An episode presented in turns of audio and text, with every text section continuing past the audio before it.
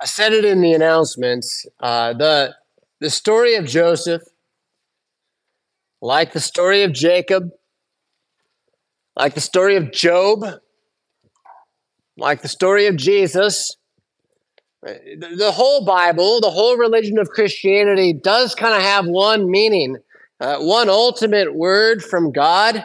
Uh, you know, I, I want to still rightly distinguish law and gospel. I'm not denying that, but what I'm saying is you're going to go through it. There's no getting out of it. Nobody gets to stop any of it. You're going to go through it. And uh, for each of us, that's different, but you know, through the fire and flames, through the fire and the water, through deep waters, whatever that means to you in your world out there right now, yeah, you, you're going to go through it. Joseph was in prison. Joseph was wrongly accused.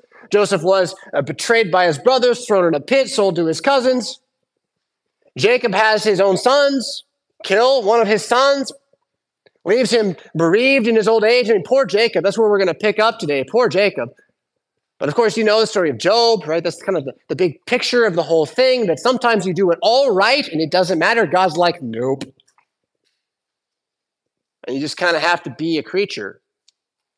And that's the lesson the author of the Hebrews tells us Jesus learned on the cross the mystery of mysteries, how the incarnate God man learns. I don't know. Maybe the same way we do, though, from his Father, right? And so he learns the lesson on the cross of humiliation and subjugation, of place as a man. And he's vindicated and ascended to the highest place of all the heavens as a man, so that you're going to go through it with him. Now, and, and the promise is that I mean, this is this is Joseph, this is Jacob, this is Job, this is Jesus, this is you. You're going to go through it, and you're going to be better for it. You're not going to be worse for it. Whatever's coming next, you're not going to be worse off. You're going to be better off. Now, you might have less things, you might have less hope in this world, but see, that's actually much better off. Hope in this world's very not well off. that's fragility right there, right? That's waiting to despair. Uh, uh, hope in in things that cannot be taken from you. That is stability. And I would suggest to you that's how Joseph got through it all was he didn't forget the Bible, even though he didn't have one. Certainly didn't have access to reading one anymore, but he remembered what he had been promised of old. He knew what circumcision meant. And it was very clear to him that he was not like anybody else. yeah, he just had to be, that was the way it was for him. Everywhere he went, every locker room the slaves were in, right? Not like anybody else. And yet that meant something. It meant he was not alone as he went through it. So this is where, you know, poor Jacob has kind of forgotten that he's not alone in the story. Chapter 43 picks up. We're going to look at verse 2, page 36 of your Pew Bible.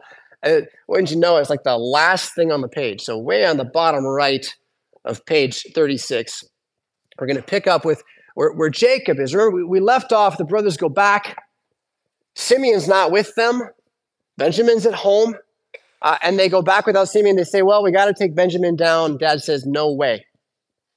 No way. And, and remember how, like, this pretty much shows you he's ceased believing something of the promises of God that through his children, the world will be blessed. Somehow he ceased believing that, or he thinks like if it if if it doesn't happen through Benjamin, it doesn't count, or something. And we're going to see in the story. I don't know if I'll have time to touch on it today, but there's definitely a moment where he says, I have one wife and two sons, and one son's dead. And Benjamin's my only son. Imagine the family dynamic again, right? This is about inheritance.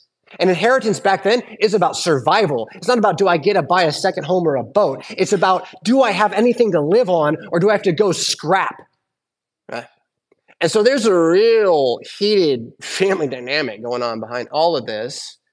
And they come back and they say, you know, give us your heir right? He says no because he ceased to believe the promises of the other heir, right? Joseph, who had a vision, like Jacob himself did, of things that would happen in the future. And he doesn't believe that anymore. He's going to demonstrate that even more right now. Uh, Woe is Jacob indeed. He has no hope, right? Here, here we go. Uh, verse 2 says, and When they had eaten the grain that they had brought from Egypt, their father said to them, Go again, buy us a little food. So, around all of this, they're also about to starve right? Societal collapse has already taken place. There's no question of can we buy food at the grocery store? There's no food at the grocery store. And this is a couple years later. We had some supplies we got down from Egypt, right? We've been with no food for a while. But we've got enough for us. We're getting by and we're out now. Go buy some more food. And they come back to him with this whole story like, Dad, you know this. We can't go without Benjamin. He'll just put all of us in jail. Do you remember Simeon? Okay. A couple years now in a prison cell. I mean, less than Joseph spent for sure, but still, you know, that's not fun. Well, he finally gives in, um, in part because of the kingly stand of Judah. I want to show you this in verse 8 uh, where Judah, I mean, they tell him the story, and then Judah says something that's very unlike Judah up to this point. Let me roll this back for perspective. Judah is the fourth son of Leah, right? Benjamin is the second son of Rachel. Re- Leah and Rachel, sisters, not concubines, actually wives. So, legally speaking, there are six people who can inherit the double portion. Huh? Uh, six people who can inherit it all, really. And again, Joseph gets knocked off because he's clearly the one God dad dad chose, right? So he gets knocked off. Who's left? Well, dad's saying Benjamin. Although on the other side, you've got you got Reuben and Levi and Simeon. Oh, where's Simeon? He's gone. But Levi and Simeon struck themselves out of dad's favor when they killed all the people who were related to the rapist of Dinah. If you remember that. And then Reuben goes and has sex with his you know, brother's mother and all this stuff. And so he's out. So it's really between Judah and Benjamin right now for the inheritance. Okay? It's between Judah and Benjamin right now for the inheritance. Think what this could look like to dad. You want to take Benjamin away? yeah. And yet, and yet, Judah, now before, where he was the one leading the charge, let's get rid of Joseph, he says this, verse 8. He said to Israel, his father, Send the boy with me, and we will arise and go, that we may live and not die, both we and you, and also our little ones. I will be a pledge of his safety. From my hand you shall require him. If I do not bring him back to you and set him before you, then let me bear the blame forever. If we had not delayed, we would have returned twice. Now, imagine how those words sank in his gut when he saw the cup in Benjamin's sack. You ever had something you lost and you couldn't find it? Yeah. Or be in that moment where you know you did wrong and you're caught? Yeah. Oh, it must have hurt his stomach. Let me tell you. Uh, verses 11 to 13, we'll get to that point in the story. 11 to 13, uh, Jacob relents, okay? So he, he gets the promise of atonement by Judah, which is pretty cool, Christocentrically. And he says, Fine, go. He, he does some stuff where he says, you know, here it is. Yeah, verse 11. If it must be so, right? Like if my grandkids are going to die of starvation, I guess. He's not really anything but a bitter man right now, you notice. His hope is show his hopelessness is showing. Uh, but he's not foolish. Uh, take some of the choice fruits of the land. Notice you can't live on choice fruits. yeah, you can eat them, you can't live on them. Uh, and carry a present down to the man a little balm, a little honey, gum, myrrh, pistachio nuts, and almonds.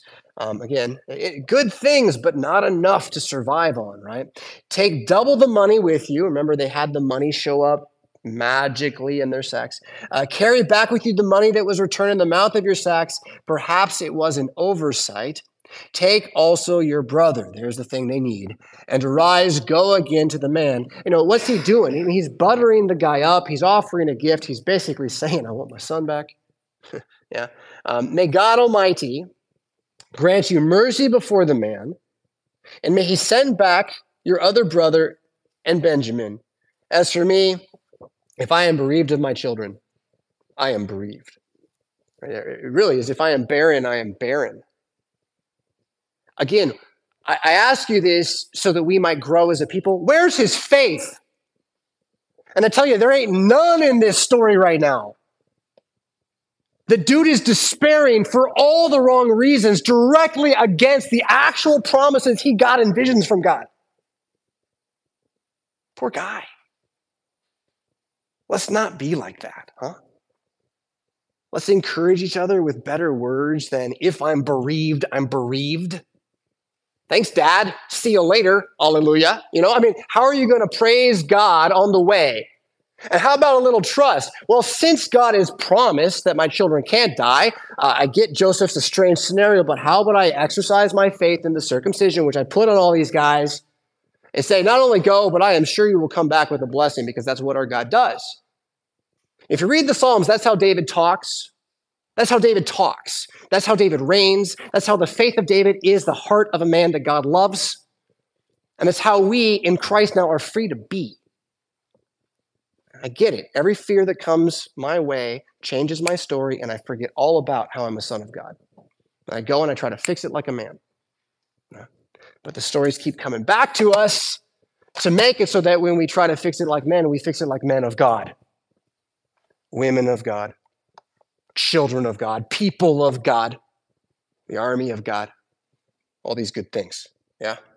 Poor Jacob, if I'm bereaved, I'm bereaved. Uh, they go down and they run into Joseph's skepticism. And I'm not going to go through all of, all of the rest of uh, uh, 43 there, but uh, in verse 29 and 31, while, while Joseph is you know, preparing to test them, he throws a big feast. They're going to kind of be shown a good time. They'll get to see Simeon.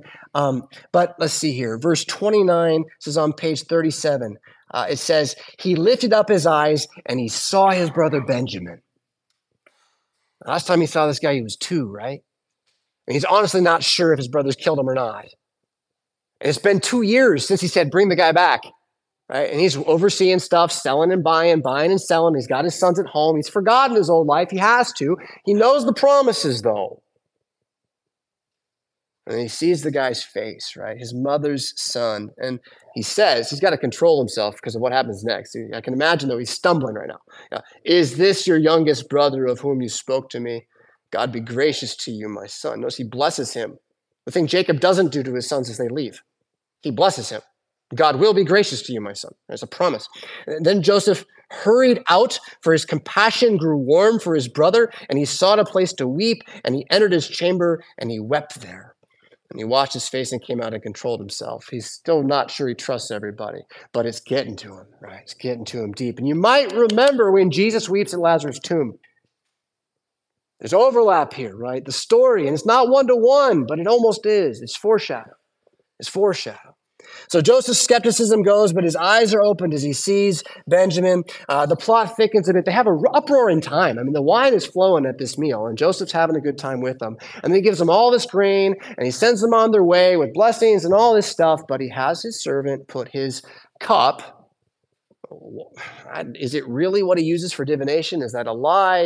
It's certainly a foreshadow of the chalice, I think. You got to see the Lord's Supper a little bit in it, but you got to make some jumps to do it. Nonetheless, he, he he puts the cup in the sack that belongs to Benjamin, sends them out of town, then sends the army after them to surround them and say what's in the sacks. And you get this amazing moment uh, where they say that they um, uh, is this is this verse six? Let's see here, chapter forty four, uh, verse six. Yeah, right. Uh, so if you turn the page to page thirty eight uh, chapter 44, verse 6, you know, the, the army surrounds them and they shout, you know, you've stolen from us, you betrayers, you wicked men. And, and verse 6, when, when he overtook them, he spoke to them these words. Then they said to him, Why does my Lord speak such words as these? They, they didn't steal a cup. Nobody stole a cup. Nobody stole a cup. They're all innocent. And they said, We're innocent. Far be it from your servants to do such a thing. I mean, they were scared the whole time. Why would they steal a cup? They're glad to get away. Yeah. Uh, Behold, they're like, the money that we found in the mouths of our sacks, we brought it back to you from the land of Canaan. How can we then steal silver or gold from your Lord's house? Which is reasonable. I was like, obviously, why no one would steal? It's obvious. Whichever of your servants is found with it shall die. Oh, guys, stop while you're ahead, you know. uh, and we will be my Lord's servants. Like they just sell themselves into slavery, but such is their integrity, such as their conviction.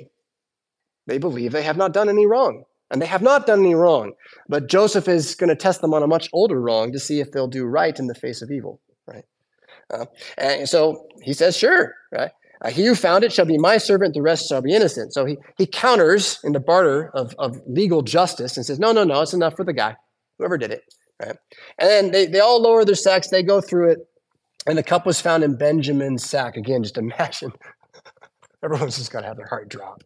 Oh, dear God, literally right? And I hope they did. Dear God. that's, that's the moment. Like, I can do nothing to fix this. Jesus, help. That, that's dear God rightly used, or oh my God rightly used, not as a curse, but as a oh my God, please, right? Those are our words that they stole and make vain. But we can use them rightly, and it had to be what they were thinking here, if not, you know, saying. Uh, the cup is in Benjamin's sack. They load up. They go back to the city.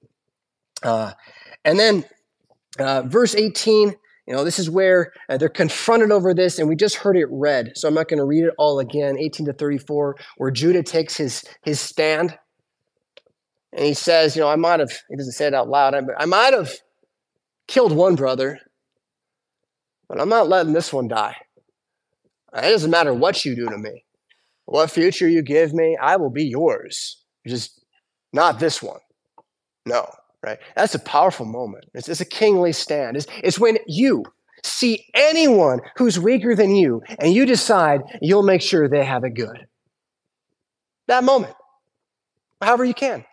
Doesn't have to be a lifelong commitment to everybody, right? It's just, just at that moment you realize they're less than you in their strength, and then you make them strong. It's beautiful beautiful thing is, is, very much what Judah does at a full intercession, right? Atonement. He stands in the breach. He says, Let the wrath fall upon me, and you must see then. Here's why Judah is the forebearer of Christ in this story. Truly, he is the father of Jesus by many generations. And it's this moment where he says, I will atone for my brothers. For, for all, right? And it, uh, it is a pushing forward to Christ. That said, let's look at verse 30 to 34 again, where he says, you know, if I do not bring him back, and I'm jumping down to 33, please let your servant remain instead of the boy. And I, as a servant to my Lord, and let the boy go back with his brothers. For how can I go back to my father? Remember the despairing state Jacob is in if he is not with me. I fear I would see the evil I would bring upon my father. Um, there's something there that I think America as a spirit, whatever that means, could really learn. But we're all Americans, so we all have some of this that we just happen to have. We don't have kings. Right? We don't have kings. We have presidents and we we, we say often whatever we like about them, right? Um, and fine, I'm all for free speech. Uh, I like it. But there's something about the Christian mind that recognizes while it's wrong to forbid a man to speak what he believes is true, it's not really right to say everything you think is true all the time. Right? There's something good about a about a tamed or a or a silent tongue. And so to see then that the good that we can do in the world often is by controlling when we speak and when we don't speak, so that we speak for what is good and we save the words for those who will hear. That's exactly what Joseph has done here now, right?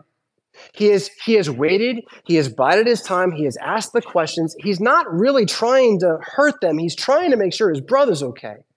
He's trying to make sure his father has the faith again. He's trying to live based upon the promises. And again, this is what you're doing. So see that God is with you the way God is with Joseph. And then what does Joseph get to do more than anything else? Is it wield all the money? No, it's forgive the people who don't deserve it. That's what he gets to do. He gets to be bigger than them in his heart. It's a beautiful thing, the first being last like that. Here it comes 45, chapter 45, verses 1 to 8. Then Joseph could not control himself before all those who stood by him. He cried, Make everyone go out from me. So no one stayed with him when Joseph made himself known to his brothers. And he wept aloud, so that the Egyptians heard it, and the household of Pharaoh heard it. And Joseph said to my bro- his brothers, I am Joseph. Is my father still alive? And his brothers could not answer him, for they were dismayed at his presence. So Joseph said to his brothers, Come near to me, please. And they came near, and he said, I am your brother Joseph, whom you sold into Egypt. And now do not be distressed or angry with yourselves because you sold me here. For God sent me before you to preserve life. For the famine has been in the land these two years, and there are yet five years in which there will be neither plowing nor harvest. And God sent me before you to preserve for you a remnant on earth, and to keep alive for you many survivors So it was not you who sent me here, but God. He has made me a father to Pharaoh, and lord over all his house, and ruler over all the land of Egypt. Um, I, I, didn't look into this, but just noting there, uh, made me a father to Pharaoh. Uh, the, the Pharaoh who put this all into place died the first year of the famine. That's outside biblical information, but he did. He died the first year of the famine. So this next Pharaoh, he says, made me a father to Pharaoh. This guy's probably a little young.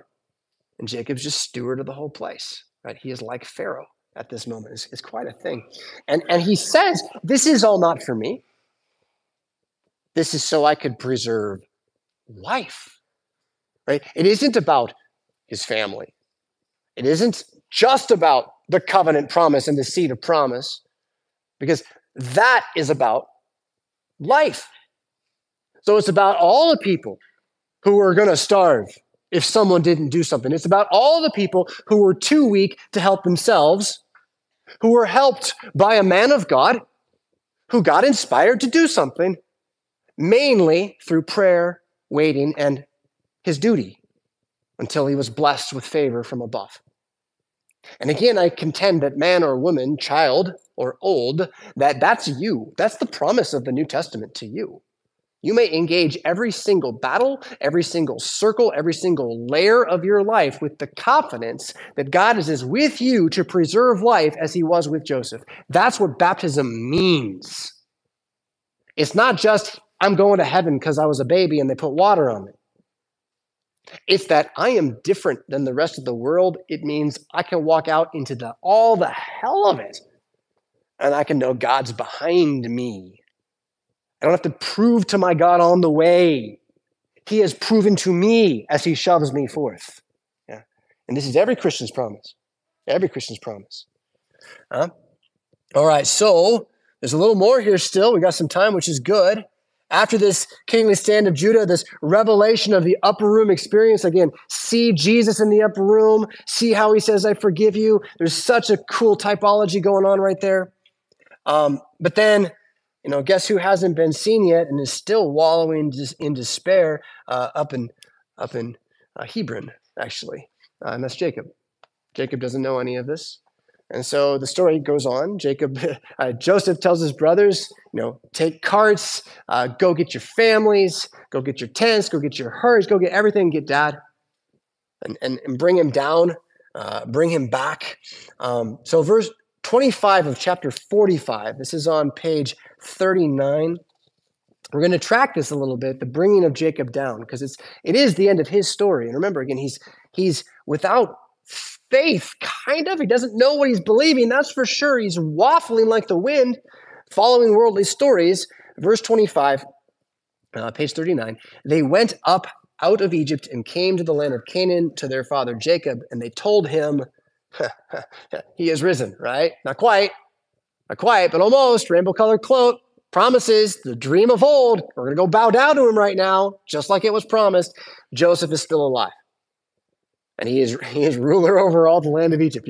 We have to bow to him. Actually, it's required. Yeah, and his heart became numb, for he did not believe them. Right, just like the brothers when they first see Joseph, just like the disciples in the upper room. Right, I don't know what I'm seeing. they don't know what to do with it. But it does come through uh, the promise. When they told him all the words of Joseph, verse 27, which he had said to them. And when he saw the wagons, right, the proof, there's money down there that came back, uh, that Joseph had sent to carry him, the spirit of their father revived, right? He took a deep breath and, uh, and he did not have the heart attack he almost gave himself by sheer worry. Right? uh, instead, uh, he, he breathed and moved on in God's grace. Uh, and Israel said, It is enough. Uh, Joseph, my son, is alive. I will go and see him before I die. And what happens next is a little unseen bit of the story, but it's pretty big for Jacob's life. Just reading straight forward. So Israel took his journey with all that he had and came to Beersheba. Uh, that means uh, the well of the seven or the well of the oath. And it's a well and an area that was purchased for use by Abraham from the nearby king Abimelech. There's more than one Abimelech in the Bible, so don't get too excited about knowing who he is. But it's down in the south side of, of Israel between a couple of rivers. And it remains there to this day the well of the oath, the well of the seven at Beersheba. Um, it's an ancient fact, right? Um, and it is a place where, again, his father Abraham, grandfather, bought property in the Holy Land. There's only two of these spots. One's Hebron and one's Beersheba. They kind of have the rights to the place, as opposed to just they're just on other people's land at their good grace, which is kind of how it was most the rest of the time. So he goes back by this as he leaves the land. So think of it as the southern border in some ways, right? And he offered sacrifices to God, the God of his father Isaac. That's interesting, right? So he calls on the God of his father Isaac. And God spoke to Israel, that's Jacob again, in visions of the night. Oh, another vision.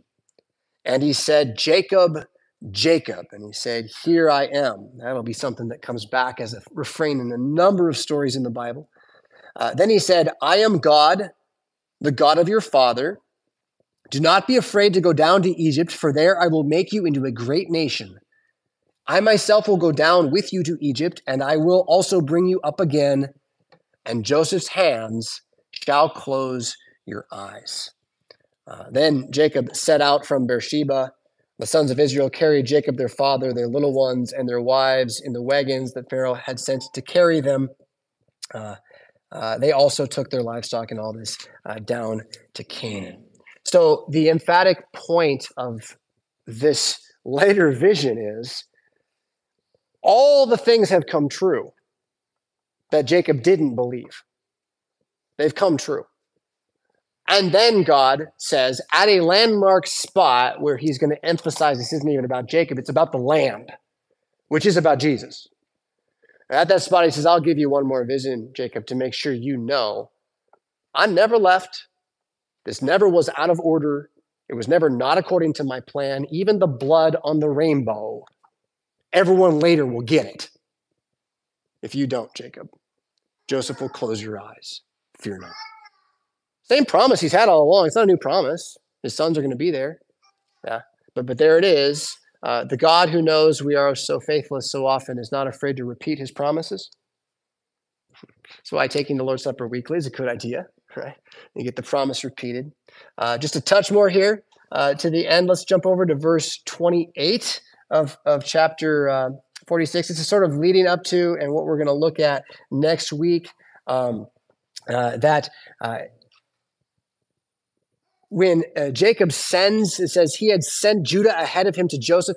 Jacob sends some of the family ahead to Joseph to find out where to take this big group of people, 75 people, to show the way before him in Goshen. Um, and they came into the land of Goshen. Uh, then Joseph prepared his chariot and went up to meet Israel, his father, in Goshen. Uh, he presented himself to him and fell on his neck and wept on his neck a good while. Uh, Israel said to Joseph, Now let me die, since I have seen your face. Um, he, he won't die yet. Uh, there's some story that happens in Goshen still. There's more uh, shenanigans with the brothers. So we got more coming. Um, but this is sort of like the return of Christ a little bit, this moment where Joseph goes to Goshen. Because again, remember, you have like a group of 75 people in total, including women, infants, and children, in a desert climate, tent living, famine where they're kind of and have been not sure what tomorrow or next week or next year will bring. And now they've all been swept up by kind of a letter from a rich uncle and taken off to a completely different place where they're going to live like by the seashore in mansions. Right? And they're all there and you can imagine these kids in their scrap clothing and they're kind of crawling on the ground and getting the carpet dirty. And then in comes Joseph in a coat of many colors with Pharaoh's signet and a big cane and all this. Imagine how much awe everyone would have had, right? And can you imagine the joy in Joseph's heart to see those children not starving, to know that they're his, his people's, right? It's not over. We're still going. But don't miss uh, the return of Christ on his great day will be no less miraculous, no less glorious and beautiful than Joseph's visit to Goshen. And it is certainly for more than 75 people, it's for the entire world. And of course, that includes you. In the name of Jesus, amen.